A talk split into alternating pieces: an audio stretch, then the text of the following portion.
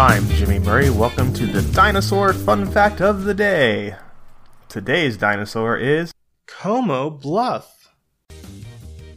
Como Bluff is a long ridge extending east west located between the towns of Rock River and Medicine Bow, Wyoming. The ridge is anticline formed as a result of compressional geological folding.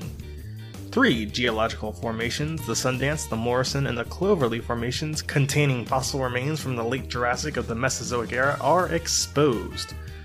19th century paleontologists discovered many well preserved specimens of dinosaurs, as well as mammals, turtles, crocodilians, and fish from the Morrison Formation. Because of this, Como Bluff is considered to be one of the major sites for the early discovery of dinosaur remains. Among the species discovered is the only known specimen of Coelurus. Significant discoveries were made in 22 different areas scattered along the entire length of the ridge. It is included on the National Register of Historic Places as well as the National Natural Landmark List. The discovery of dinosaurs at Como Bluff has been recounted numerous times, most notably by Schuchert and Levine Schur, Osterman McIntosh, and Jaffe.